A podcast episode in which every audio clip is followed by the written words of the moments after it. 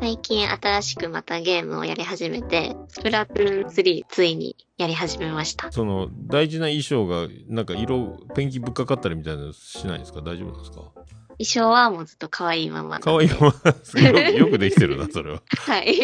そう、いろんなやつがあって面白い。普通4対4の対決以外にサーモンランっていうのがあって、サーモンラン鮭の敵がいるところで、鮭を倒しまくって、お金とか、あの、稼いだり、アイテムをゲットするって いう、鮭を倒すの 鮭を倒します。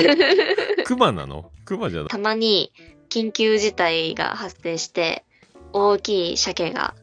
おかし、お かしら鮭が出てきて、横 綱っていう鮭が出てくるんですけど、ええ横綱をまだ倒せない。鮭が鮭鮭がね鮭、 横綱っていうでかい鮭が強くて、倒はせなあ。いで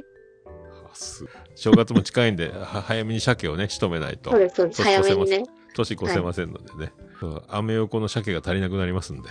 はい正月になるではまた来月お願いしますお願いします。お願いします。